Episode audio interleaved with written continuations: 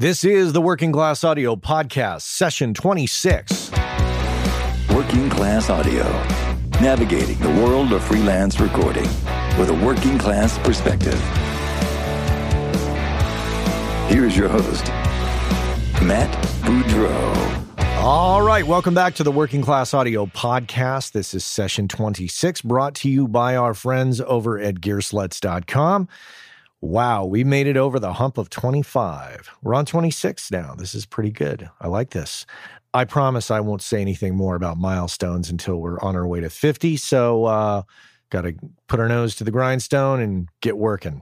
Here we go. So, today on Working Class Audio, I've got uh, Mr. John Siket, who's a producer, recording engineer, and mixer.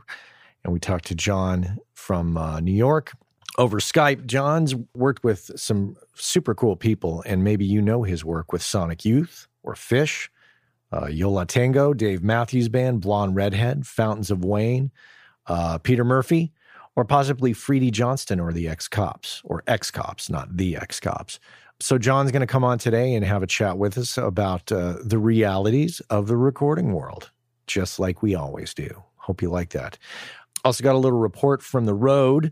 I got in the car the other day. I was on my way to a session and uh, I had some thoughts, and I thought, you know, if I wait to express these thoughts until I get home to my studio, then uh, I'm probably going to forget half of what I want to say. So I just set the phone up and put some audio recorder on my phone and just started rambling.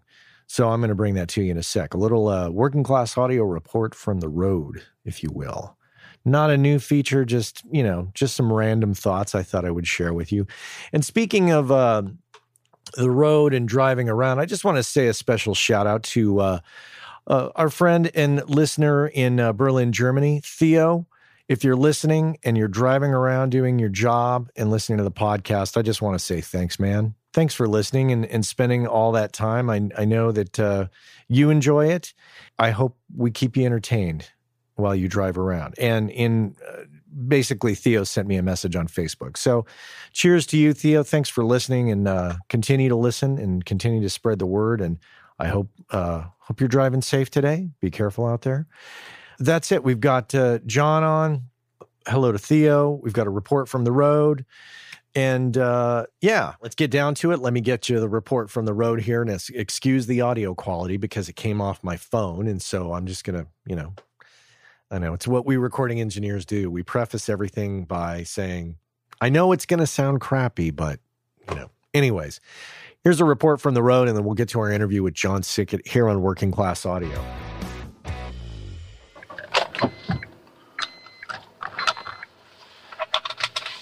Just after 8:30 in the morning, just dropped the kids off at school, and I'm headed off to a session at Sharkbite Studios in Oakland. I don't know. I thought I would uh, chime in here, and because this is fresh in my mind, and I couldn't really wait to get into my room at home and record it properly. So I'm on the voice recorder here thing on the uh, phone. You know, the clients I told them I'd be there probably by 9:30. You know, I want to try to get there as early as I can. So today's session that I'm doing is. Um, it's going to be two acoustic guitars, upright bass, and violin, possibly two violins. We'll find out when I get there. So I think my question to the audience really is is preparation. You know, um, I'm kind of curious what you all do for preparation. I know that last night what I did was create a Pro Tools session for today, put it in Dropbox just as a template, no audio and of course, what always gets screwed up is the I/O. Uh, I've got an Apollo at home, but the system I'm going to at Sharkbite is uh, just kind of a traditional uh, 24 in, 24 out HD rig, uh, Pro Tools HD rig. So the I/O always gets a little goofy. So I didn't put a lot of effort into the I/O. Uh, I only put the effort into the bus routing. Also, what's key for me is I'm a big Google Doc fan what I do is I go ahead and I um, I create a Google Doc that labels out, you know, that mimics a sheet that they have at the studio that actually Scott Evans, uh, uh, previous WCA guest Scott Evans had created. So the sheet has instrument, uh, the wall number, in other words, the mic panel number that you're plugging the mic into, the, the track number in Pro Tools, the preamp number on the board. It's a Trident TSM, I think it's from 1978. So I laid out all that stuff in a Google Doc so that when I'm there, I can pull out my phone. And I, I didn't hire an assistant today. I'm just writing solo because it's only uh, four people and the instrumentation is very simple. So that's the preparation I did. Google Doc, pre pre prep the uh, Pro Tools session. Technically, it's it's really only going to be I think seven tracks. Uh, upright bass is going to be. Uh, I always put a a variety of mics. I put a, a, bridge mic, an F hole mic, a neck, and if the guy has or gal has a DI, I take the DI. On acoustic guitars, I'm just putting a single mic. I, have kind of sometimes I used to do more elaborate miking, but I found that you know if I just keep it simple, it get we get the session going faster. It sounds great, and you kind of put all that together. I mean, I would rather use a simple miking, not really deal with not deal with any phase problems, and uh, get the session rolling fast. Because when I talked to the client yesterday on the phone, first thing out of his mouth was, "What time do you think we'll start tracking?" Know, and you think, all right, well, if I do this miking, and I'm thinking, you know, in the seconds that I'm waiting to respond to his answer, I'm of course calculating, all right, single mic on the guitars single mic on the uh, violin and uh, combo on the on the bass. I thought, okay, I can get that up in an hour.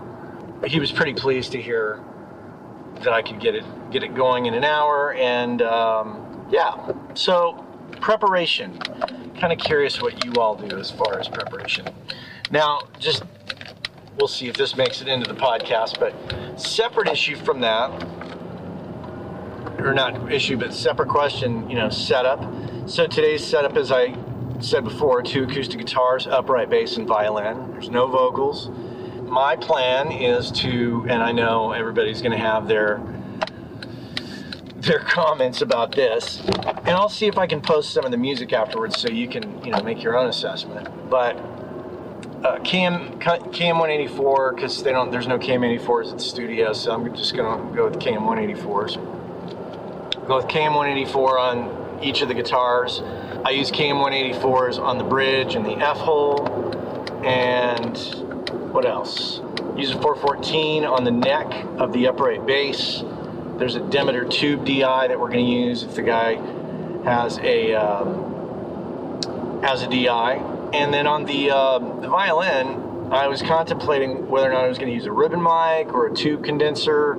So I've, I think what I'm, I'm going to try first, we'll see if it, it works, is a Lucas CS1, a tube condenser, and uh, uh, Furman headphone mixers uh, all the way around. I'll just do a basic mix in the um, in the stereo. You know, that's those Furman boxes are made up of a stereo feed and then four mono feed. And I think what I'll do is I'll just put guitar, guitar, bass, violin in each of the mono feeds, and then a nice stereo mix in uh, in the stereo part of that Furman box, along with you know a little bit of reverb, that's also where my talkback will will come from.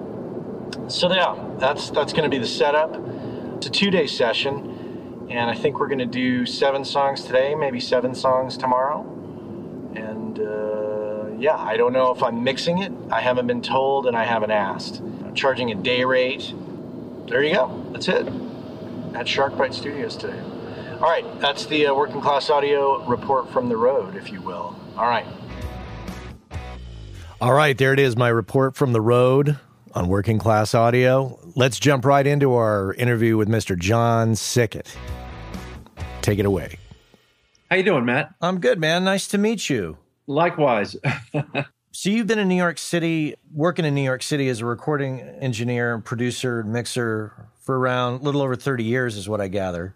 Just about, yeah, probably 25, about maybe 26, okay. right around there.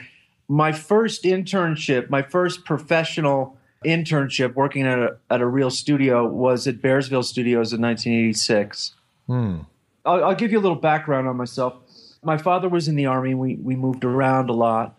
My parents listened to a lot of music, and I heard it, you know, sort of secondhand. I, I guess I was a pat, very passive listener, and uh, I remember one day, my, my my parents were listening to a Beach Boys record, and I remember one day asking my father, "Hey, how come the drums are coming out of one speaker and some other music's coming out of the other?" my father was a at that time he was a captain in the army but he had a he had a really he still has a really good head on his shoulders. He said, uh, "Well, that's to give the illusion of stereo." I mean, this was a long time ago. I'm not. This is not a a quote, but he basically told me that was stereo, and that was to give you a sense of space, and that immediately interested me for some reason. I, I just was like, wow, that's really cool, you what a, know. What a great explanation and, for a parent to give a kid. Yeah, he came he came right up with it. it seemed, and uh, you know, until that time, the stereo always lived in my room, which I kind of resented, you know, because there was this big, it took up part of my room. And I remember looking at the controls all the time.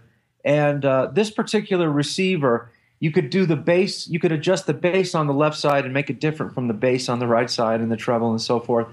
I just got kind of a, attracted to the the knobs and the controls, I guess, you know.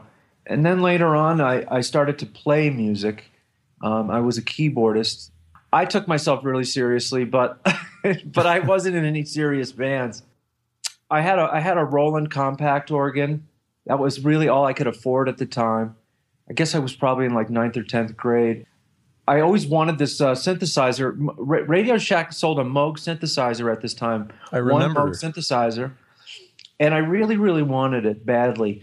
But it was four hundred ninety nine dollars, and to me, that it might have been you know, might as well have been a million dollars. But one day it was on sale for half price. I think I had I had most of that money saved up, so I grabbed it. You were a pizza boy. Uh, yeah, I was a pizza boy. Yes, exactly. For a very small chain in Colorado, I lived. I was living in Colorado at the time. A very small chain. Not not. I, I doubt if they're still in business. Yeah, and as a pizza boy, I listened to a lot of radio. For instance, I remember the first time I heard U2's War album, I pulled over. You know, like the sound of that record. And and it, you know, you got to understand at this point, I, I, was just really formulating my listening mind. I, I, I guess you could say I didn't really. I didn't know any terms. I knew nothing about recording, nothing. Mm-hmm. But I knew that that that record sounded special, and it really jumped off off the ra- out of the radio at me. How old were you then? I think I was 16 or 17. Mm-hmm. My my girlfriend at the time was really into U2 as well. You know, I was a little bit suspicious. you know, I was more into Yes and Genesis and things like that, and she was a bit more progressive. And she actually went to that concert uh, at Red Rocks that that they recorded the live record from, Under a Blood Red Sky. Uh-huh. She came back and she says, "Oh my God, they were amazing," and blah blah blah. And I started to look at their records and I saw this name, Steve Lillywhite, which was kind of uh, you know ironic. And I was like, wow, he's a record producer. Wow, I, you know, and and then I you know I probably got a couple other albums that he had produced, and I noticed that whether I like the music or not, you know, I like the sound of the record. Mm-hmm. You know, and and I started to make an association in, in my mind about you know maybe a producer has something has something to do with the sound of a record you know, at, at this time, getting information was really difficult. There was no internet. No bookstores carried recording books. They were, you know, very kind of a specialized thing. No, there were no news. There were no recording magazines on any of the newsstands uh, by me. You know, I didn't even know where to look. That's just the way it was. Very limited information. Exactly. You were a keyboard player. You had your pizza boy job. I got uh, the synth you know, I found I found out that I was really interested in the technical aspects of my gear. I really enjoyed creating sounds one at a time. You know, I, I just love fiddling. My parents, my, my, my father was still in the military. They went back to Germany, and I headed to New York because my grandparents lived there. I didn't. It was time for me to go to college. I didn't want to go back to Germany because my choices would be really limited, and I wanted to go to recording school. Um, you know, I would see ads in the back of the comic books and the magazines that I read for these recording schools, and my parents were like, they weren't into it. You know, they were like, you know, they didn't take me seriously, you know, and I, I get that. And they said, why don't you go to a four year school? Then, if you're still interested in doing this afterwards, we'll talk about it. So I reluctantly agreed. Mm-hmm. And I went to a small liberal, liberal arts college uh, in upstate New York. And I still played in bands as a keyboard player. Yeah. And um, this college eventually went to open a little fledgling video department. I was a communications major, and I immersed myself in that for a while because it was the only way that I could do, you know, sort of scratch that technical itch. You know what I mean? You know, yeah. now I was doing it with videotape. I did an eight track recording with a friend of mine. So uh, it was all of a sudden it was my junior year, and we had to do these internships. The closest thing that this that the school offered was a radio station internship, you know, and that was going to be sort of like my default choice. And one of my instructors stopped me in the hallway one day and he said, you know, what, what's what are you going to do for your junior internship? And I was like, I said, honestly, I'm not that thrilled with the choices. And he goes, oh, why? Why? You know, I said, well, I want to be a recording engineer. I just came out of my mouth. And he goes, really? I said, yeah. And he goes, well, this is the first I've heard of it. I said, yeah, I know. He said, okay, well, if you can get an internship in a recording studio, we'll back you up. Wow. And I was like, great, you know. Bearsville was my first choice. It was it was only about 40 miles from me. You know, I knew I knew nothing about you know, I had I had been to New York City probably a dozen times and it just seemed so mysterious to me at the time. I didn't know anybody in the music business. I didn't know anything, but I knew that Bearsville Studios was a cool studio. I was a big Todd Rundgren fan, and he was on the Bearsville label. And so I just went up there one day out of the blue and I talked myself into being an intern there in the coming summer. Initially, I started out in the studio. I think I asked too many questions, though, and they relegated me to the shop. and um, you know, I did a lot of soldering. Um, I made MIDI cables. MIDI was kind of new at the time. You know, you know, shops in those days they did a lot of fabrication themselves. You know, yeah. they would buy the, the the ends and the cable, and they would just make their own cables rather than buy them pre-made and they also made uh, they were also working on a um, which has now become sort of a standard. They were working on a busable cue system, you know, so you could mix your own headphones, and you couldn't really buy them off the shelf. I think there was one company uh, that was making them at the time, and they were in England, and so they decided to build their own, and it was a big undertaking. It was a you know they custom made these stands out of wood and metal, and in the bottom held a Hafler stereo amp, and in the top held like a 10 or 12 one rack space uh, Fostex mixer, huh. you know, and then we had to build these huge DL uh, cables, you know. Right. And so I got really good at pinning and soldering and multing. Uh, that was that technique was called multing when you you know when you make many many connections. It wasn't the most exciting thing to do, but at least I was still in the studio.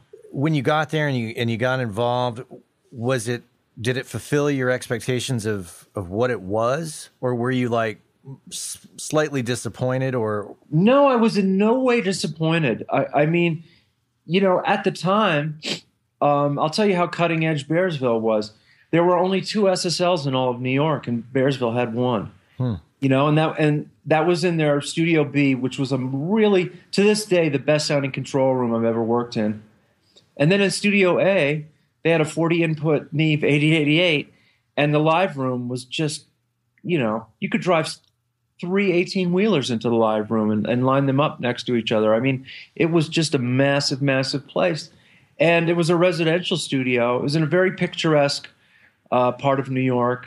You know, you live there and you work there. And I was like, this is great.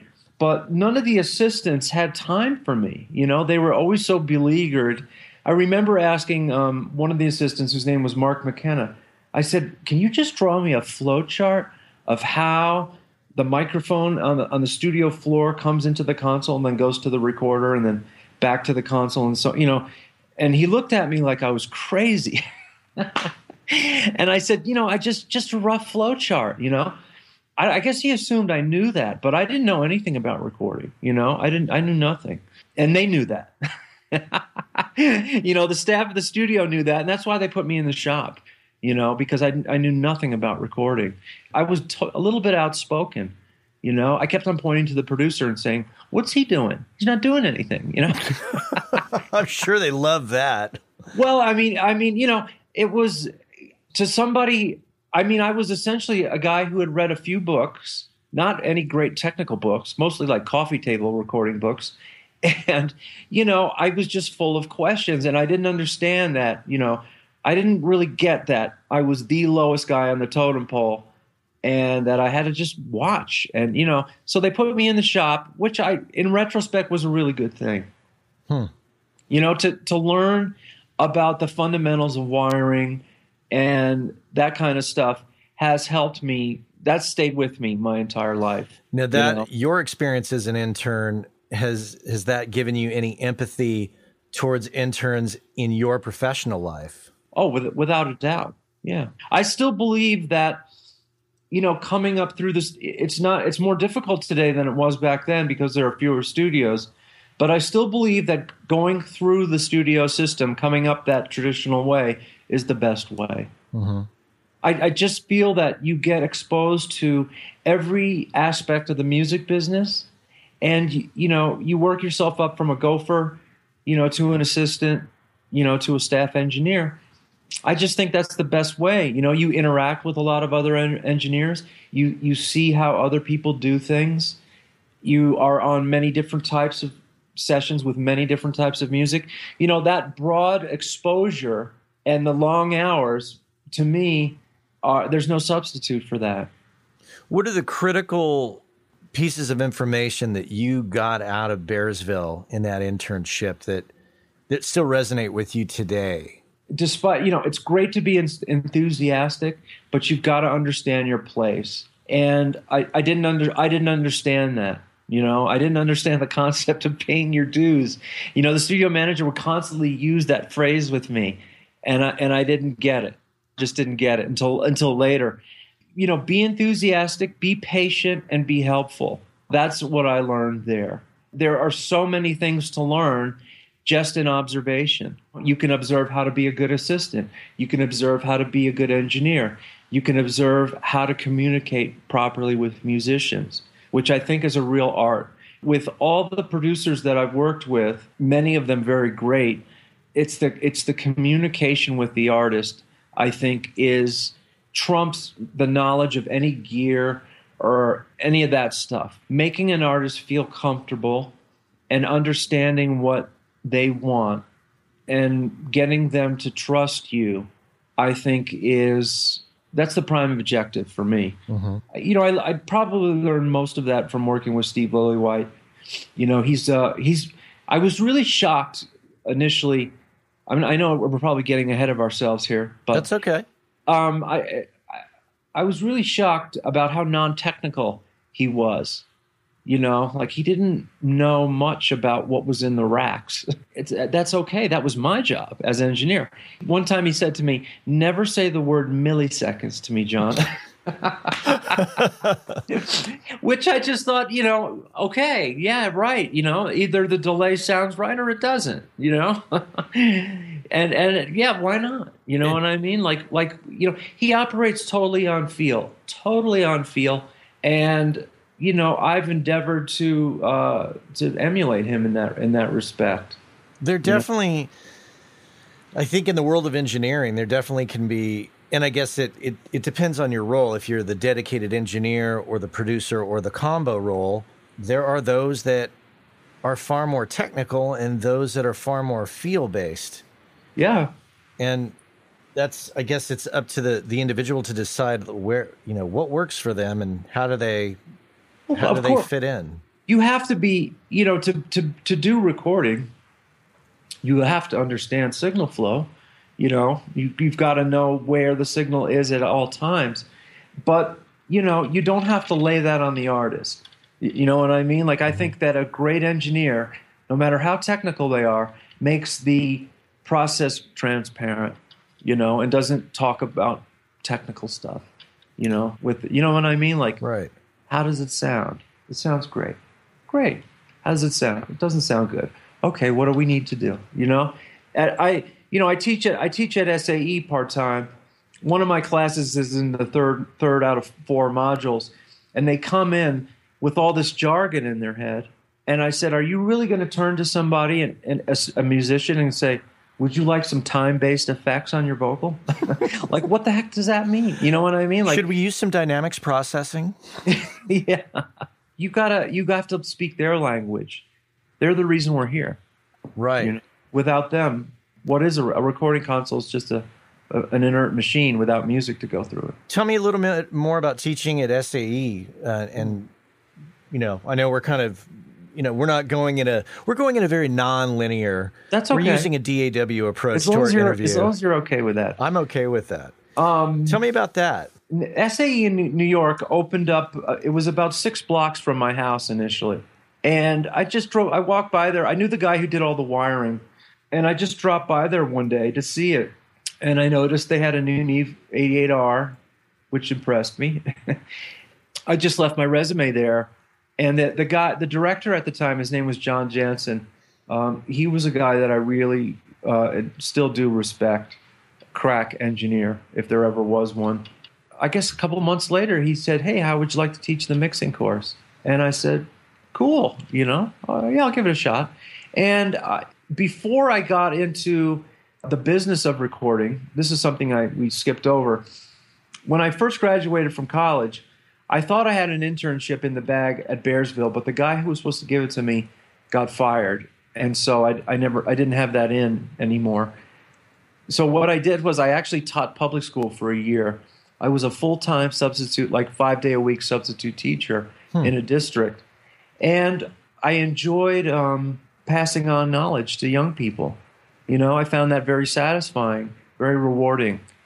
Let's cut to 20 years later you know, hey, do you want to teach a mixing class? I was like, it, it had an appeal to me. I had taught students before, and so I was comfortable standing in front of a, a room full of people and talking about this or that. And I, th- I felt like I had, you know, a lot to share. So that's what I did for the longest time. I taught only this one class, probably for about eight years. And in the and in the past two years, I've branched out and, and taught a couple other classes. I'm, I'm now teaching what's called the Neve Practical. Um, it's an advanced signal flow uh, course. I also teach the um, SSL um, signal flow course. And I also teach uh, session procedures, which is sort of the beginnings of, you know, becoming, you know, how to become an assistant engineer, what your duties are. Mm-hmm. That I teach one of those courses as well. It's still satisfying, you know. It still it, it still feels really good when somebody comes back to me and said, you know, I tried I tried mixing without soloing anything, and it really worked out for me. you know, and and I was like, great, you know, that's awesome. It feels good, you know, to pass something on. Do you feel the schools have taken the place of that traditional bringing up, coming up from the bottom sense of uh, you know the the intern, the mentor, that type of relationship? Do you think that's where well, it's at these days? Well, uh, I'm going to say we. I, you know, at SAE, we we get you an internship. You know, I always tell people you got to get an internship. You know, you've got to do that. You know, you've got to you've got to start at the bottom. And I also say, like, while you're here, record as many people as you possibly can. Once you're done with everything that's required of you, go on and and you know do more. You know, once you you fulfilled the course you know, advertise on Craigslist and be honest. Hey, I'm a student at a recording school.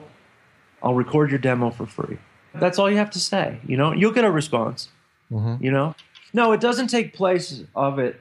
Um, you know, personally, I feel had I gone through that course, I definitely would have been better prepared to work in a studio.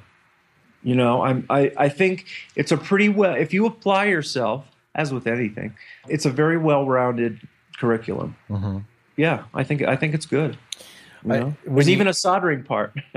well, it's funny when you when you talk about you know talking to one of the assistants saying, "Can you make me a flow chart?" I I think it would have been funny had they made you a picture of a totem pole and right, you are here at the bottom. Right. There's your there's your flow chart. Your mouth should be closed.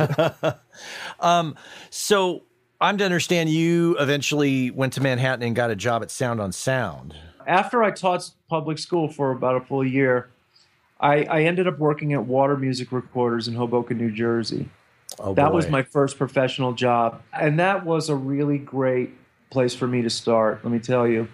the $40 an hour 22 inch 24 track was a very fierce, very competitive cross section of, of recording studios in the mid 80s because there were a lot, lots of people would cut their basics at someplace great and then do all their overdubs, you know, at a $40 an hour two inch 24 track place or or vice versa you know i mean i did a lot of basic tracks but i mean it was just it was the cheapest way in to the professional standard mm-hmm. you know mm-hmm. at the time two inch 24 track was you know arguably the, the standard there was this one gentleman i worked with his name was chris stamey he was in this band called the dbs and he had worked with scott litt and mitch easter and so on i learned a lot from him I learned a lot from the uh, staff and other staff engineers at Water Music.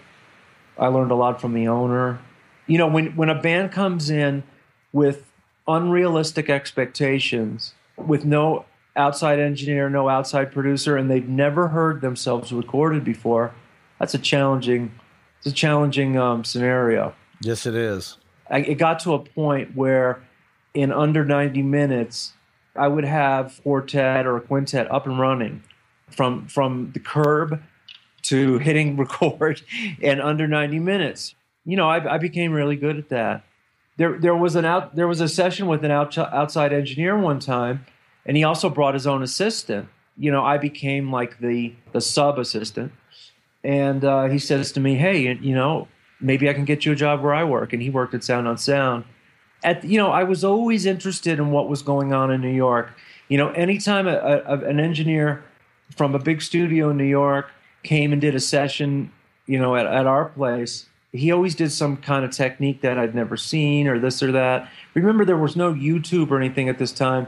You know, you had to be in the room with somebody in order to see something happen. I just was like, wow, I know they do things differently in Manhattan. I really want to go and work in Manhattan.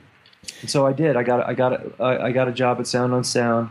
It's um, interesting. Um, I don't mean to interrupt you, but just no, the, that time period is just. I'm sure if you're a much younger person and you and you haven't experienced life pre-internet, uh, it sounds so foreign. But it's interesting to think back in retrospect to that time period of, as you said, if you wanted to experience something, you had to be in the room, and there yeah. was no YouTube. And it's amazing how how much we grasped you know, grasped onto every little tidbit of information that we could get our hands on. Oh gosh, yeah. Oh my god, yeah.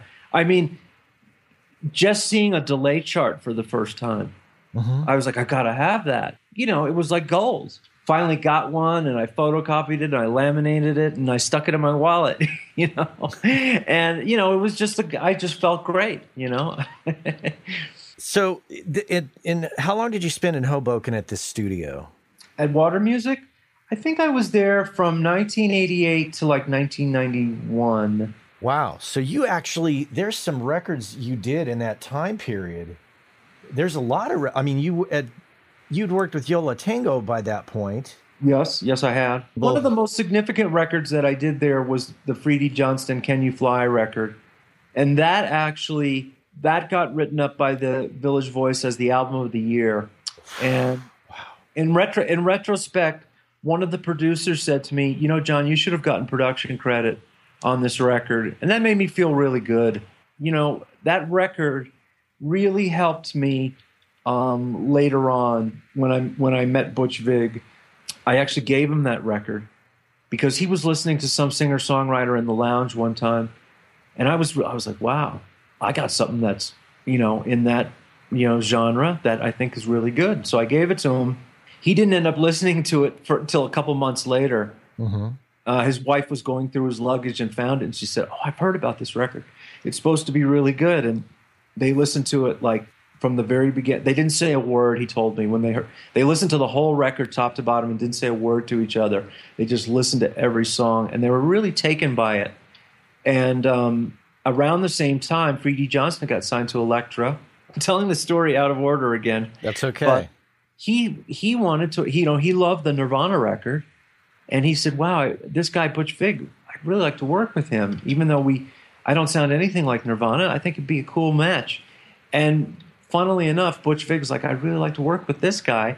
but he probably thinks I only work on really heavy rock. When Free got signed to Elektra, they said, Well, who do you want to produce your record? And he said, Well, you know, ideally it'd be Butch Vig. And they said, Well, we'll look into it. And he, he you know, he, he was like, Sure, yeah, I'd love to work with you. You know, like it was like, you know, you didn't have to think about it. And then he said, uh, Well, who, you know, who should we get to engineer? Freedy said, Well, John Siket did the Can You Fly record. And he says, I know John Siket. He gave me your record. You know, like, uh, yeah, let's get him. You know, so that's how that that was came full circle for you. Yeah, it was the strangest thing. You know, I wasn't really looking to get a job out of it by giving him that record. I just was really proud of it. And and I can't remember the singer songwriter he was listening to, but I just felt like like Freedy Freedy Johnston's record was like so good, you know, as a singer songwriter record. And I was really proud of it. I tracked it, but I didn't get to mix it and I was a little bit bummed out about that, but it came out great. You, you know, know, obviously, you know, the artist. Of course, we we give credit to the artist for for the the work that they do. But in the case of the Freedy Johnston record, the the Can You Fly record that Butch heard, what do you think? And also because you know it was written up. Uh, what do you think it was about that record in retrospect? If you look back at the process of making it, what was critical in getting that record to come out like it it did? Was there the interaction between you two? Butch was really, I think, I think he was taken by Freedy's voice. I mean, I always worked hard to get a to get a good vocal sound with Freedy. You know, that was automatic for me. But I, but I just think that somehow, you know, and that record was done in pieces. It wasn't done top to bottom in any great order. Like two songs were done, three songs were done. You know, it was done sort of piecemeal. Mm-hmm. I just think we ca- we captured the the the world weary quality of of him as an artist. You know, but Butch was really Butch is sort of attracted to sad, sad, you know, sad things. You know, I guess I guess when they're done well. Or, or, or people who are mel- melancholy and that kind of stuff. And I, I think we really got that, you know, on that record you know, one of the songs is The Mortician's Daughter, you know. I mean, the whole record is not, it's not, I don't want to say, it's somber, but it's not depressing. Mm-hmm. You, you, know what I mean? It's not that kind of a, it's not a depressing record, but it's on the somber side. I mean, a lot of the basic tracks were started by Freedy and his acoustic guitar and a click track. And then sometimes drums were overdubbed and this and that. But I always seem to make, again, I didn't mix the record, but I I put a lot of focus on capturing, you know, Freedy and his guitar playing. I really, really worked hard to get a very cohesive sound with him to the point where I put up room mics. He'd be out in the uh, studio, just sitting on a stool. You know, I'd have like a U67 maybe on his vocal and maybe a 414 or a 450 AKG 451 on his acoustic guitar. And then off in the distance, I'd put up a pair of um, uh, Neumann KM64s to catch the reverb in the room. And it wasn't a huge room. It's kind of about, about as big as the room I'm in right now. Whether he was in a with a band or not, I, I strove to make him as big and as you know as large as possible larger mm-hmm. than life that was our that was our motto at water music you know it's only going to get smaller when it gets out of here So it's got to be bigger than life uh, from the get go. Does it frustrate you, or did did it then, and does it now frustrate you when you're the recording engineer and you don't end up mixing? It's a very good question. At the time, oh, it, it I couldn't stand it. I'm, I'm gonna I'm gonna admit right here that I, I had a very poor attitude about it. I, I would be visibly disturbed by it to the point where my attitude affected the session negatively. Mm-hmm. You know, this is something that I've had to work on, you know, since then. I'm okay with it now. Yeah. You know, um, but but at the time I didn't take that that kind you know that very well. You know, I, I labored so hard and then all of a sudden somebody who I have no idea who they are is going to mix this. And that, you know, at the time, you know, I just I couldn't handle that. You know, and and that hurt me. It hurt me and I probably hurt the artist at, at, or the session at the time because the I remember that news came mid session, You know, we were doing hmm. basic tracks or you know maybe a vocal overdub or something. God, God forbid a vocal overdub.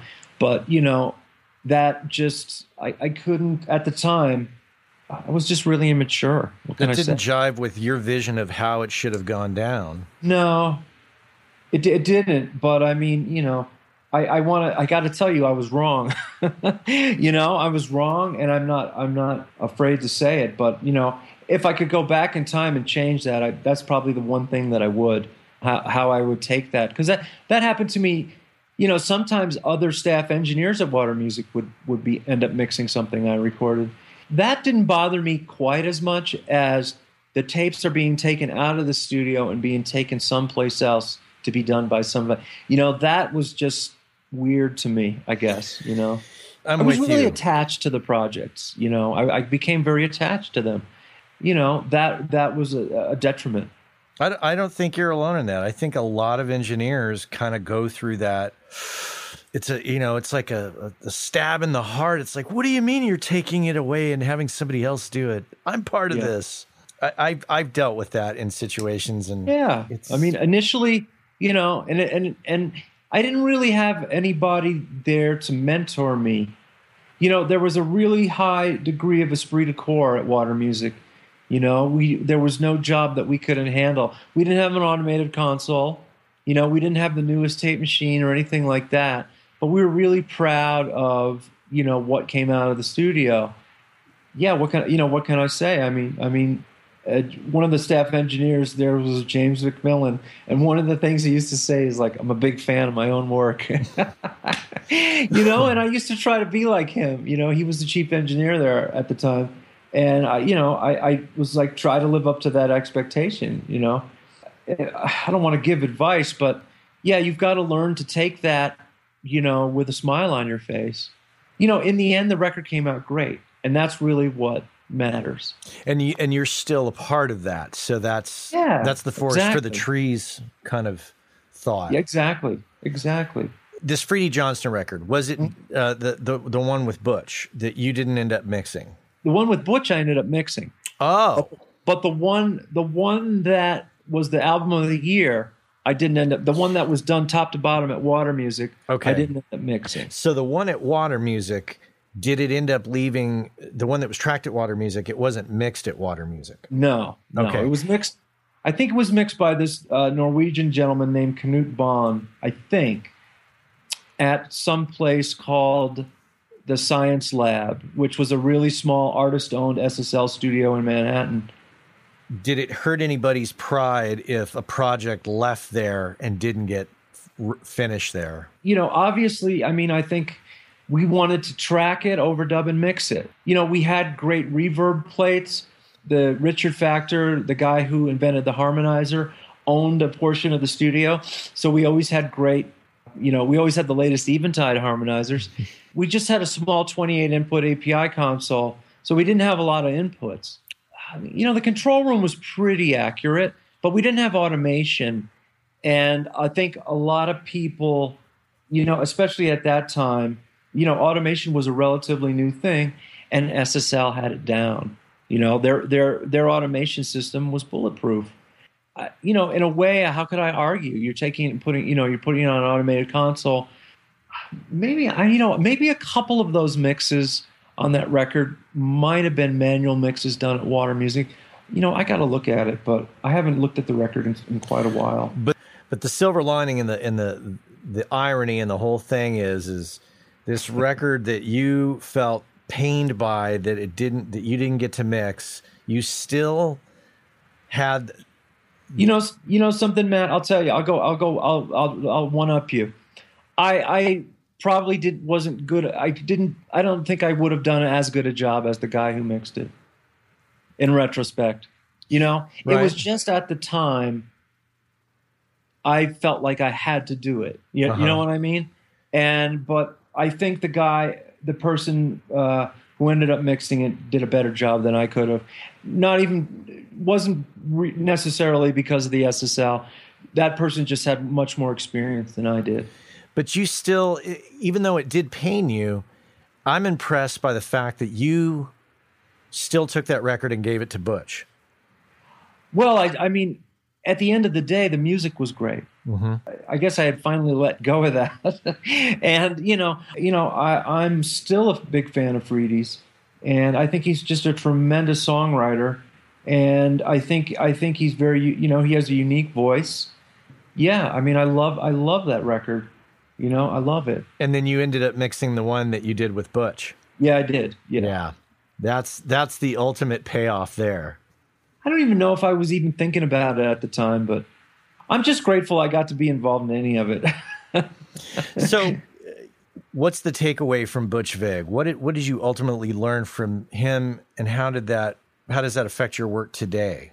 At the time, my editing, my two inch razor blade editing skills went up quite a bit working with Butch. Butch was fearless with tape edits.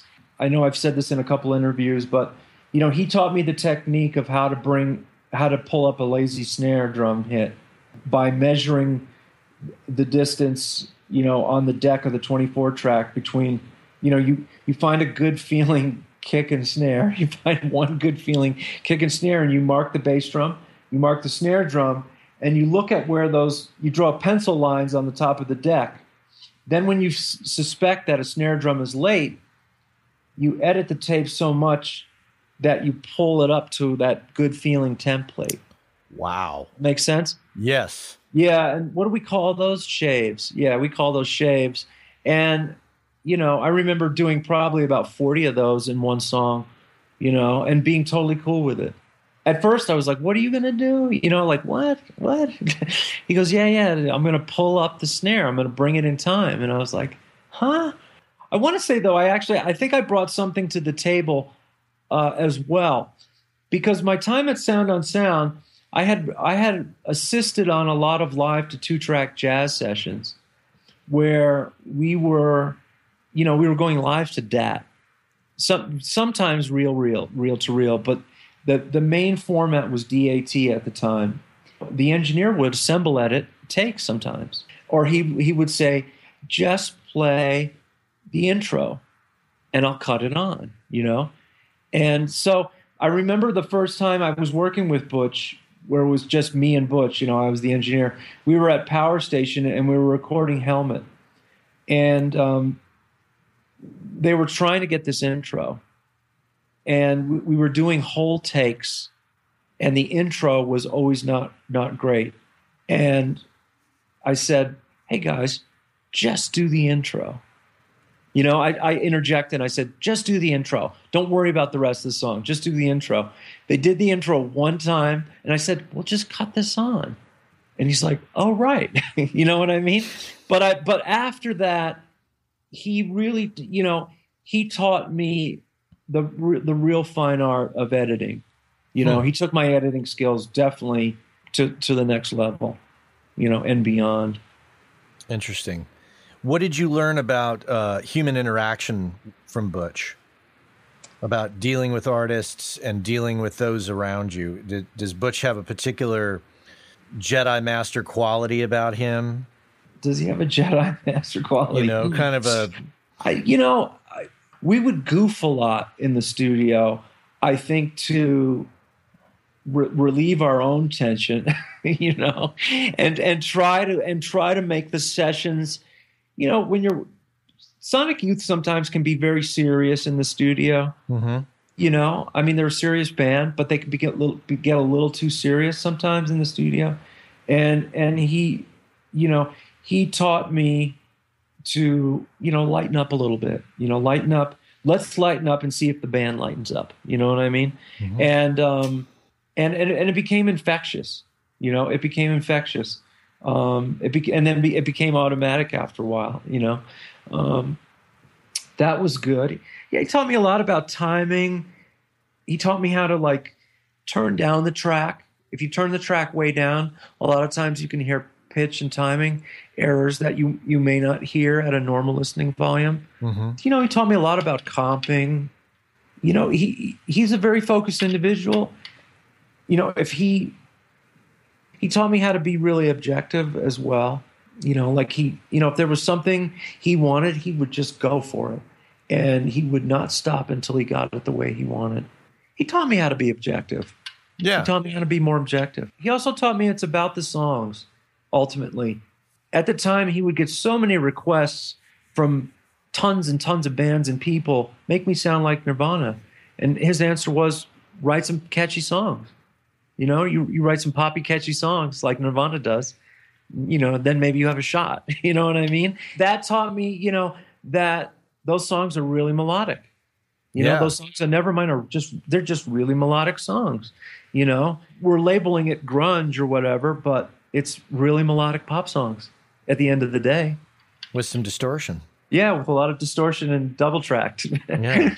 I'm just curious about the, the juxtaposition of Steve Lillywhite versus Butch Vig. And uh, there's a Vice interview from 2013 online where you, you really uh, hone in on you, you, you, you mentioned, you say, I know it's going to offend my, my indie credibility here, but working with Steve Lillywhite was pretty important. Oh, without a doubt. I, I, I mean, what he taught me, and this is something I really try to pass on to my, my students.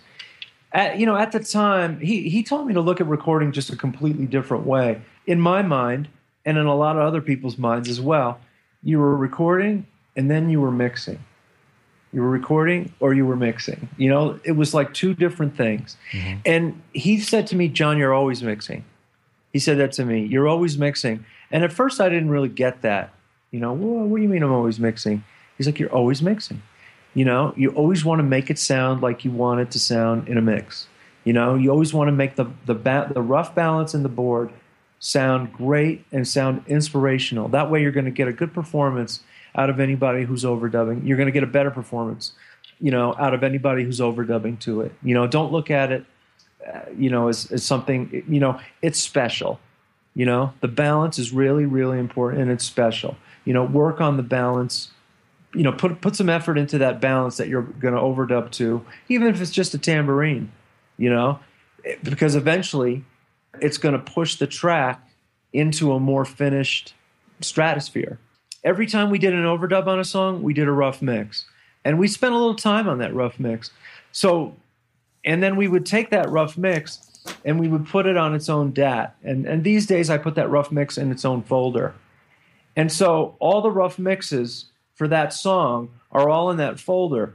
And you can put them all out and you can listen to the genesis of the song from the very first basic tracks rough mix, you know, up until the rough mix of the last overdub you did.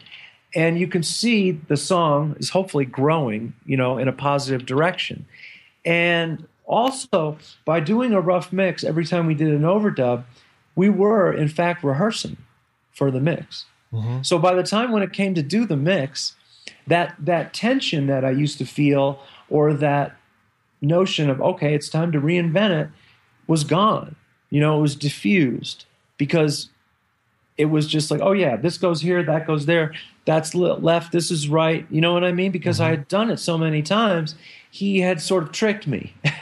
you know what I mean? Yeah. But in a good way. Because I remember in the first couple of days of us working together, he said, yeah, you know, towards the end of this project, we should be able to mix, you know, three or four songs a day. And I was like, what? You know, I mean, I was used to spending one day on a mix, you know? Yeah. but he taught me that that you know that was possible you know if you do a you know if you do 10 or 12 overdubs on a song you've rough mixed it 10 or 12 times. It's just another mix. Just keep going. You know his philosophy was a mix in a mix you should only have one decision not a bunch of decisions. Any of those other decisions should have been already made. And what i mean by that is let's say we were comping a saxophone okay? So we'd have, let's say we had three or four takes of a sax, and we're grabbing bits out of those three or four tracks and compiling it into a master track. Well, while he was comping the sax, he would say, Why don't you set me up two or three nice stereo choruses, John? So I would do that. And then he would pick one, and then he would comp the sax through that effect onto a stereo track. And so later on, I would just we would just push up two faders, pan them hard left and right, and there was the sax. It already had its sound on it. You follow me? I do. So he would teach he would teach me to make those production decisions as we were recording, not wait till the final end, you know, to do that. You know, that was before the DAW came out. But nowadays, you can easily do that with with the advent of a DAW. You know, we were working that way before uh, on reel to reel tape, basically.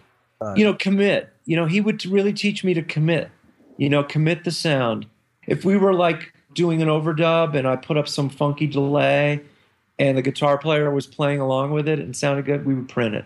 Even if I was just doing something, you know, unconscious, you know what I mean? It's like, oh, that's really good. Print that. What's the takeaway with Steve as compared to Butch?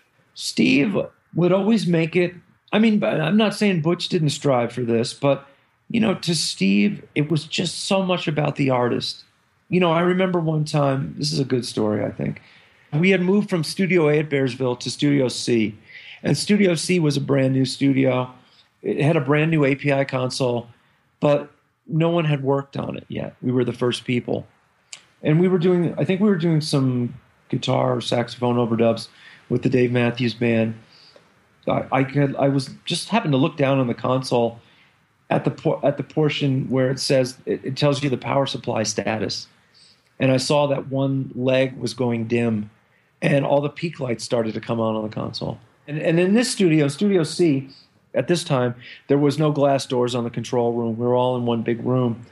And I said, uh, Hey, Steve, the console's going to crash. And he said, What do you mean? I go, Look, I, I know the console's going down. You, you know, we got to stop recording here. So he got up. He walked out from behind the console and he walked up to the artist and he said, You know, John's got something he's got to look at. Let's play a game of ping pong there was a ping pong table always set up in the live room, and they started playing ping pong. And while they were playing ping pong, I pulled out every channel of the console and I powered it back up again, and I slowly put each channel back in till I found the one that was dragging the whole console down, and I just left it out. And about 30 minutes later, we were up and running again. But he never told the, the artist that there was a problem. That's one thing he he was very clear with me with me. He goes, never tell the artist that there's a problem. If you tell the artist there's a problem, they may think that it's their fault. Mm. Picture this. You're doing an overdub in a studio, this big expensive mic, you're the only person out there, and all of a sudden through the talkback, oh, we got a problem. You know what I mean? Like, wow, that's really disconcerting. Yeah. You know? That's really, really disconcerting.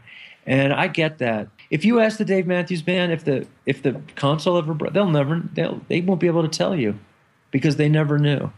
Right. You know, he distracted them all the time. You know, and and and I and and he was really really good at that. They they were always, you know, he was so he's such an up person to begin with that you know his level of enthusiasm is like oh my god it's like it's like off the scale but you know he would just always have them playing ping pong or playing or you know let's go out to the shops or let's do this or let's do that. You know what i mean? Like they were never bored and never stuck anywhere. So for them for me too it was really fun. You know it was a lot of fun. Yeah, even you, though we were laboring at making a great record you never felt like you were laboring. You know i, I can't help but and maybe it's just me because I'm a parent of two boys, but the producer and the engineer in, in the scenario you're describing, to me, it's almost like parenting. And it's almost like, oh, without a doubt. Keep the, all right. One of the parents is going to take the kids off. Hey, take take them out. I'm gonna I'm gonna go deal with the dead animal in the backyard or something. Exactly. Yeah, that's a that's a very good um, parallel. Yeah, it's it's it's amazing, and and and I'm hesitant to bring it up because it's to say, well, artists are like children, but it's not that we were dishonest. It's like, what are they going to do about a broken console? Nothing. So they don't need to know about it. That's my problem. You know what I mean? Mm-hmm. And but you know, there's a there's a real, you know, and this I'm gonna I'm gonna say this a lot of times engineers will be like, "Oh, this is broken. We can't use it." You know what I mean? They they, they make a big deal out of it when they shouldn't. You know mm-hmm. that kind of stuff should be downplayed. Bad mouthing the studio and stuff like that's really unprofessional to me. I'm an engineer. Let's let's come up with a workaround. That's part of my job description. You know right. what I mean? Like let's get this done. Let's circumvent this not to focus on what's a, a, piece of equipment that might go south or something, you know. And if this was a brand new console, you know, just had one funky module in it. What I took away from that was not that the console went down, it's how to handle something like that. And I just thought that that was so eloquent and just so well done. That really sums him up. It's it's more about how he deals with people than his technical ex, you know expertise, you mm-hmm. know. It's like let's just get a good balance here. You know, you don't have to talk about the specific. You know, don't mention milliseconds. Let's just get a good sounding delay here. You know, you know. so let, let me ask you this. All right, so that scenario with Dave Matthews and and Lillywhite and yourself, and and really managing uh, the situation with the console. What does the producer engineer do in that that case where you've got to play both roles, and you've got to distract the artist and and downplay the the, the situation? Well, the, I mean, the first thing I would say is like, make sure you haven't, you know, try not to do it all alone. My gosh, you know, it's like, you know, when I look back at my life, the highest points were interacting with other people. And, and I know there are probably a lot of Project Studio listeners out there. Get yourself an intern, get yourself a buddy, you know, have somebody else there just so it's not all on you. I'd have, I'd, you know, I'd have to be in the situation by myself to kind of react. Do you, do you, know what I mean, Matt? I'm not trying to avoid your no, no, no. I you know I your your question, but sometimes you've just got to admit what's going on. Just be positive about it. You know, don't steer the the whole session towards the fact that the console's broken and you can't record. You know, like, well, what can we do? Can we work on a part that we've been trying to write or I, I, guess what he did, what he does is, you know, he keeps the spirit of the session high no matter what. That's what you've got to do in the, in that situation. You know, you've just got to keep this, you know, the spirit of the session high. If you're a one man show and the console's broken, and that's really the reality of it, send them home. You know, don't have them hang around while something's broken. Otherwise, it'll infect the session. You yeah. know, so to speak. Look at what the what what did you get done today that was good? Talk about that you know? Play a rough mix back. You know if you if you can't record hopefully you can still play a rough mix back from that you did earlier that day. Uh-huh. so go back and listen to that and hopefully you did a good job and the take was good and that that way that'll be the last thing that people remember when they left the studio oh yeah we got three or four great basic tracks today yeah you know and we would always listen to rough mixes together and he would play them for other people as well. And I used to say, like, what, you know, one, you know, he used to do that so often that one day I said to him, How come you're always playing rough mixes for everybody? And he looked at me straight in the face and he said, Well, how am I going to know if it's any good? And I was like, Whoa, did you really say that? You know what I mean? But he meant it. You know, he meant it. He would play rough mixes for people and see and watch their reaction. And if they reacted positively, he felt like he was on the right track. And and that really made um, that demystified him a bit for me. You know what I mean? Like, wow, it's okay to be a little bit. I don't want to say fearful, vulnerable. Yeah, you know, I'm I'm like, wait a minute, you're the guy who produced Peter Gabriel standing out in the field, right? You know, like you said, like how are you going to know if it's any good? You know, but I was like, wow, this guy's human. He's vulnerable, and and I was like, okay, so it's okay to be that, but check yourself. You know what I mean? Like, yeah. it's okay to be vulnerable, but but don't keep it all to yourself. Don't play it all in the same place, and don't you know play it for other people who aren't so technical, because those are the people that are going to be buying the records, not other engineers right? You know, not other producers. You know, play it for the public because they're you always trying to get the records for free anyway. hey, but yeah, me- exactly. I mean, you know, we make records for the public, not for ourselves. So, you know, he was demonstrating to me how he, you know, playing records for the public. I, I want to shift gears just a bit and and talk about surviving. Okay. Uh, are you surviving and have has it been a struggle over the years with this this choice of career well yeah i mean i'm not as busy as i was in the 90s i mean let's be honest people bought more, much more music back then mm-hmm. you know people paid for music you know I, I don't like it when people steal music you know I, I can proudly say that all the music on my computer i've paid for And I'm happy to pay for it because I know that somebody like me labored on it. I know that some artist spent the money and made a, a, a production out of it. Mm-hmm. So I don't have a problem paying for music. It's always been that way for me. I just think that what you know this whole deal like what I should be able to get it for free. Well, what gives you that right? You know, really? Just because you can? But but you know, let's just talk about the reality of it. Um, you know, yeah, there are far less records sold than, than there were in the '90s. You know, I've had to take on a teaching job to survive. You know, I'm not as busy as I used to be.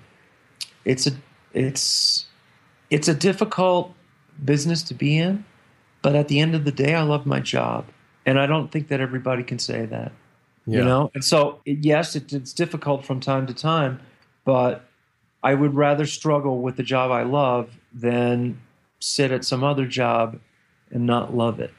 You, you know, and, and be to be financially secure and not love my work. I don't know if that would be if I'd be true to myself. Mm-hmm. You, you, know, I, I don't know if that would be being true to myself, and I would rather struggle and um, you know and, and love what I do at the end of the day. It's it seems better to almost take a pay cut in exchange for happiness. You mm. know. Mm-hmm. On my way to work in Manhattan, I see a lot of people in suits and briefcases, and they don't look that psyched to go to work. You know, when somebody tells me we're going to record, I'm excited, man. I look forward to it. Mm-hmm. You know, I look forward, even if it's the most rudimentary thing. I still get excited about it. It's still new to me, uh, in a sense. I still love to set up microphones. I still love to try different things. I don't feel like I've ever stopped learning. You know, I don't ever feel like I've hit a plateau. And, and that's good for me. I, I, I oftentimes tell my students that this is really a two way street. You know, yeah, I'm telling you what I do every time I set up for a mix, but I think to myself, Ooh, did you do that lately, John? did you remember to start off with all the faders up, pan and mono? and and start your balance that way? Or you know you know oh yeah i did. Well but i didn't do it that time you know you know what i mean? So it's it's good for me to uh, to teach what i teach because it helps me practice what i do. Yeah it's a two-way street. It's totally a two-way street. I, I would plus the young kids are listening to all the hip stuff man so that's true. I got to be in touch with them. I, I spent a chunk of time at a, at a school in San Francisco teaching, and what it helped me do is really own my own process and really explain my own process to myself because I exactly. had to I had to reiterate it daily. That's what I was trying to say, Matt. no, no, but I, I hear what you're saying. What's what's our takeaway from you about your experiences? You have this great skill and you've been you've had some great successes with it and you've learned some great lessons. So with regards to the skills that this this audio thing we do and the financial pitfalls that can that can come our way what in your life do you try to do to keep it together financially and keep recording? I go out and see bands. You know i talk to other musicians i get you know I, I generate some business from i guess just people reaching out to me, mm-hmm. you know, flat out. You know, I really, I really try to work on, you know, and this is a luxury. I mean, this is not advice to the beginner, um, but nowadays I work on records that, uh, you know, music that I really love, something that I would actually listen to, you know, that I would go out and buy and listen to personally. That is not the luxury you will have when you're starting off. You know, you will have to probably work on a lot of projects that you're, you're not that thrilled about. But I remember back during that time, I always said to myself, I'm gonna, even if it's a heavy metal band that I may not be so into, I'm gonna, you know, I'm gonna grow from this experience. You know, I'm gonna try out some new technique, not at the band's expense though. I'm gonna learn from this of how to do whatever I'm doing better every recording is a learning is a is a huge opportunity. It's a huge opportunity to learn and for growth. You know, I still say that, but I but I said it a lot to myself, you know, kind of as a mantra, because when I was a staff engineer at a forty dollar an hour twenty four track place, you, you you didn't have a choice about what you got to work on. You know, if you were available, you were doing that session. You know, you really had to think on your feet. You know, again, a lot of bands don't know what they sound like until they're recorded. And then, you know, some of them are surprised. Mm-hmm. Some of them are taken aback. And some of them have unrealistic d- demands. I've dealt with so many bands who said, well, you know, a record's about an hour long. Should take me about, an, you know, two hours at the most to do this, right? Mm-hmm. Oh, no. I mean, I can't blame them for thinking that. You know, that's sort of a logical thought to have. You may think that you can do it, you know, in that amount of time. And, you know, for the for the person starting out, I, you know, it depends on your situation. Uh, I mean, if you're able to go to a recording school, you know, if I if I had the opportunity to go to a recording school, I would. But you know, you've got to make the most of that opportunity. I see so many people do just the bare minimum in recording school, they're not going to make it. You, you, know what I mean? They're simply not going to make it. Yep. You have to go in and you have to do all that you uh, you possibly can. You have to do more than what's required of you. You know, the more of that you put in, the more you're going to get out of it. You know, I had a student several years ago. He was at he was at school all the time. He was any room that was not occupied, any studio that he was in it. He was putting up people's tapes, putting up people's projects, mixing, experimenting, overdubbing. Within five years of his graduating, he got nominated for uh, a Grammy or two uh, with Esperanza Spalding. And, you know, he's a prime example of somebody who came in and put forth more effort, you know, than was required of them. And then again, I still believe you know, coming up through the studio system is the best way to learn this. Mm-hmm. If you can possibly, you know, be an intern at a studio, uh, I would strongly suggest doing that. Yeah, yeah, it's it's amazing that what you can learn one on one with an individual, seeing them work in person, what that can do for you. Yeah, uh, one of the, one of the things that I learned. This is after when I got to Sound on Sound and I and I started working in Manhattan there were a lot of different producers who would come in, a lot of different engineers, more so than water music. And I would really observe the way producers would talk to artists. And some of them were incredibly arrogant. You know, you, you started not to see them as regularly. And those who were a, a lot more humble were there all the time. And that was a big deal to me. Yes, we're in charge of all this gear. Yes, we have the know how and everything. But at the end of the day, we've got to make this a, a friendly, transparent experience for an artist. Uh, when an artist walks into a studio, big or small, a lot of times it can be very overwhelming to them. Here they're sharing this their art with you. They may have never played it before anybody. So, you know, what's your your your facial expression behind the glass better be a positive one. You better not be on the phone when they are texting uh, when they're singing their heart out. You know, you better be paying attention and responding and reacting. That's one thing. You know, I did a record a couple, uh, maybe two years ago, where I said no cell phones, no smartphones, no tablets, no laptops in the studio. I said that's something that I have seen. That's something that has poisoned the process. People distracting themselves on these, you know, social media and so forth and not staying focused on the project. Why do that? You know, this is a special moment, a sacred moment. Everybody's getting together to, you know, put some music down for posterity, and you're texting. You know, really? Is this is it that boring here?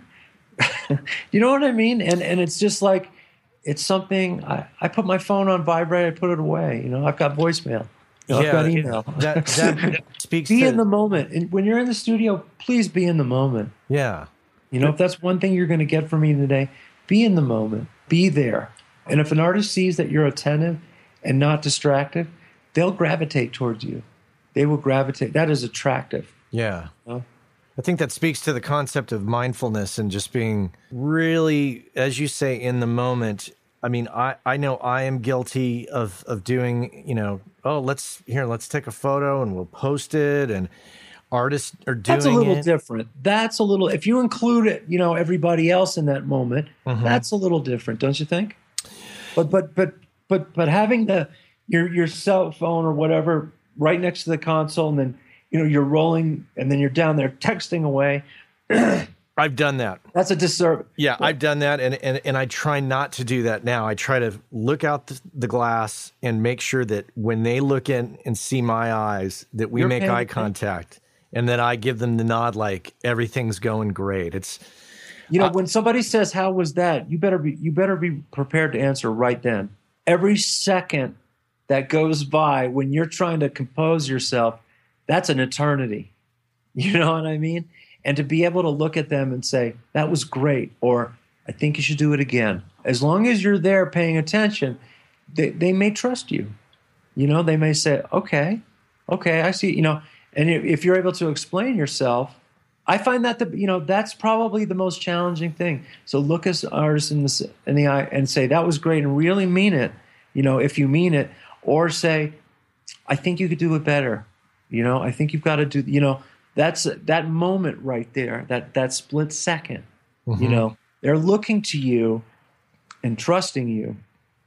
You better, you know, you better have your wits about you. You better know what you're talking about. Yeah. you can't say, I don't know. What do you think? You know, that's like the worst response. You can, you can, you know, I've seen so many people do that. What? What did you think about that? You're the guy. You're the producer. What did you think about it? yeah, yeah. I mean, I definitely have. Uh, I, I, think early on when I was working on records, I didn't really want to work on. That I was just kind of doing a job. I think early on, I, I don't think I took a an, a, a surly attitude per se, but I definitely. It felt more like a shift. You know, I'm checking in for my shift, and, and I've as I've gotten older, I I've changed my perspective, and I really try to be there and be the supporter and be the yes that was great You've got to be. You know, you've got to be. That's how. That's how you get better in this business, and that's how when people walk away from the session and they have a gr- you know the record comes out great, and it should be a great experience for them. Sure, there could be a lot of hard work, you know, mm-hmm. but if it comes out great, great. You know what I mean? It's it's all worth it. You know, you know. Dave Matthews told Phish, you know, they said, "Well, how's John Siket?" Dave Matthews like, "Hey, he's great to work with."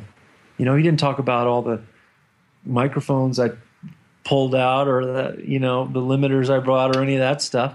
You know, he said, "Oh, he's a great guy, great to work with." You know, and and that's what you know that got me to my next gig. would you say that the to the student because not only do you teach but a lot of students do listen to the podcast uh-huh. as well as professionals you know working mm-hmm. professionals it's it seems like it's more important to pay more attention to your attitude and how you treat and deal with people than it is to get so wound up in the minutia of the without a doubt. Without a doubt.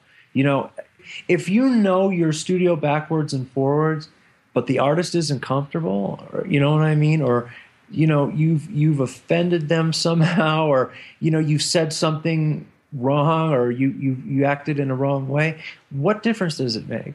Do you know what i mean? If they if they are if they are put off or they feel like you're you're treating them in an unfriendly manner how are they going to perform well?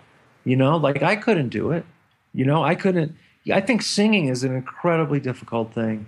You know if if they're thinking about you know some kind of ism or i don't know what to call it you know you know your attitude or something you know it's not going to come it's not going to come out great no even if you've got the best drum sound or this or that you know it's like it's something's going to it's not going to be as good as it could have been so yeah you know dealing with people you know remember it's not about you you know it's just not about you at all And just a, a quick transition uh, before Mm-hmm. we kind of wrap up. I do want to ask: Do you maintain a, a personal studio to this day? I do. I do. Um, it was something I was never really crazy about having because I spent so much time in studios that I, I said to myself, why do I want to wake up and look at a console when in just a couple of hours I'll be looking at a console for 12 hours? But then the business, you know, the industry changed. And so, yes, I have my own studio in my apartment in Midtown Manhattan. I've got a uh, an older uh, DigiDesign Pro Control 24 fader control surface, and I use uh, Pro Tools HD native. Uh-huh. And I have a couple of outboard pieces, not not a lot. I've got I've got a couple of microphones. I I can do, you know, a vocal overdub, uh, a percussion overdub, a guitar overdub, but I don't do whole bands uh, at my place. I just do overdubs and mixing. And then you track elsewhere, don't you? Yeah, mm. I track. The trend, the trend is is that. It, unfortunately, yeah. It's, it's, the, uh, it's the common denominator. I like, I like I like being in studios. I really like being in studios. It it still feels special to me, you know, to this day. I haven't really mastered, you know, I, I still feel like I'm at home, and so I haven't, you know, if I've got something to do, there's too many distractions. Right. You know what I mean? And and uh, whereas if you're in a studio, you've just got to get it done. But uh, I'm getting better at that. and when it comes to mixing, are you an in the box, out of the box, or hybrid type of fellow? I'm in the box, but I, I do use a couple of analog pieces of gear mm-hmm. uh, as a hardware as hardware inserts. I my mix, I if I'm doing rock, I generally mix through a compressor, and I have an um, an ADR Compex. It's a British compressor from the 70s. Um, that's a hardware piece I have. I have a Lexicon 300 um, digital reverberator. That's a hardware piece I have. I have um, an Eventide DSP 4000. Most of the hardware stuff is is just to do the recording, you know, not not really for mixing. I'm a, I, I really feel like in the past two years that plugins have come up to they're really good now. Mm-hmm. Um, I have a Universal Audio. Um, I use a lot of Universal Audio plugins. I use um, Soundtoys, Sound Radix, Melda Productions, Sonnox. Mm-hmm. You know, I didn't have a control surface for the longest time, and that was a big thing for me. That made mixing in the box much, much, much more bearable. You know, yeah. because I, I hated mousing one fader at a time, but now I have a 24 fader control surface, and so it feels it feels good to me. It feels, you know, like more like a console. yeah. And are are you one to chase the gear as far as gear lust, or do you try to keep a lid on it?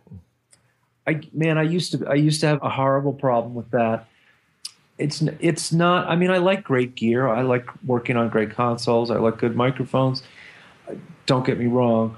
It it's the mystique of it is not what it used to be. Mm-hmm. you know, it's um, we've all seen and heard people get great results with very austere setups, and uh, you know, it's it's really about capturing the performance. You know, I try to practice good gain structure, and I try to teach that to my students. But I said, don't don't waste time setting up a 1176 if somebody's singing, you know, is about to give you the take. Don't stop them to re- adjust the attack time or you know just record it flat you know just don't worry about it you know just get that performance don't make them wait on you that's magic magic is going out the window you know if you're setting up compressor you know if you're taking undue time to set up a compressor you know just just get it down well very cool john thank you so much all right, Matt. Have a great day, man. Thank you very much. All right. Take care. Bye bye. Bye bye. Well, my friends, there it is. Another episode, another session done here at Working Class Audio. Thanks for tuning in. Hey, and as usual, spread the word there on Facebook and Twitter and uh, wherever else, whatever social media area you tend to hang out in. Hey, I noticed a few of you posting stuff on Reddit on our behalf. That's super cool. Thanks for doing that. Um, all right. We'll be back next week as usual. Thanks for tuning in and uh, appreciate your time listening. All right. Take care. Hey, I know many of you are aware of this, but for those of you that aren't aware, Working Class Audio sponsors the forum over at gearspace.com called Audio Life. And quite simply put, it's a place where audio professionals can go to talk with other audio professionals about things other than audio gear including life hacks, work life balance, health and hearing loss. You know, if you want to talk with other audio professionals who can identify with what your lifestyle is like and how it relates to things going on in the world outside of audio, this is a great place to go and check out. So head on over to gearspace.com, check out Audio Life, many of the same topics that we discuss here on the show on gearspace.com. So check that out.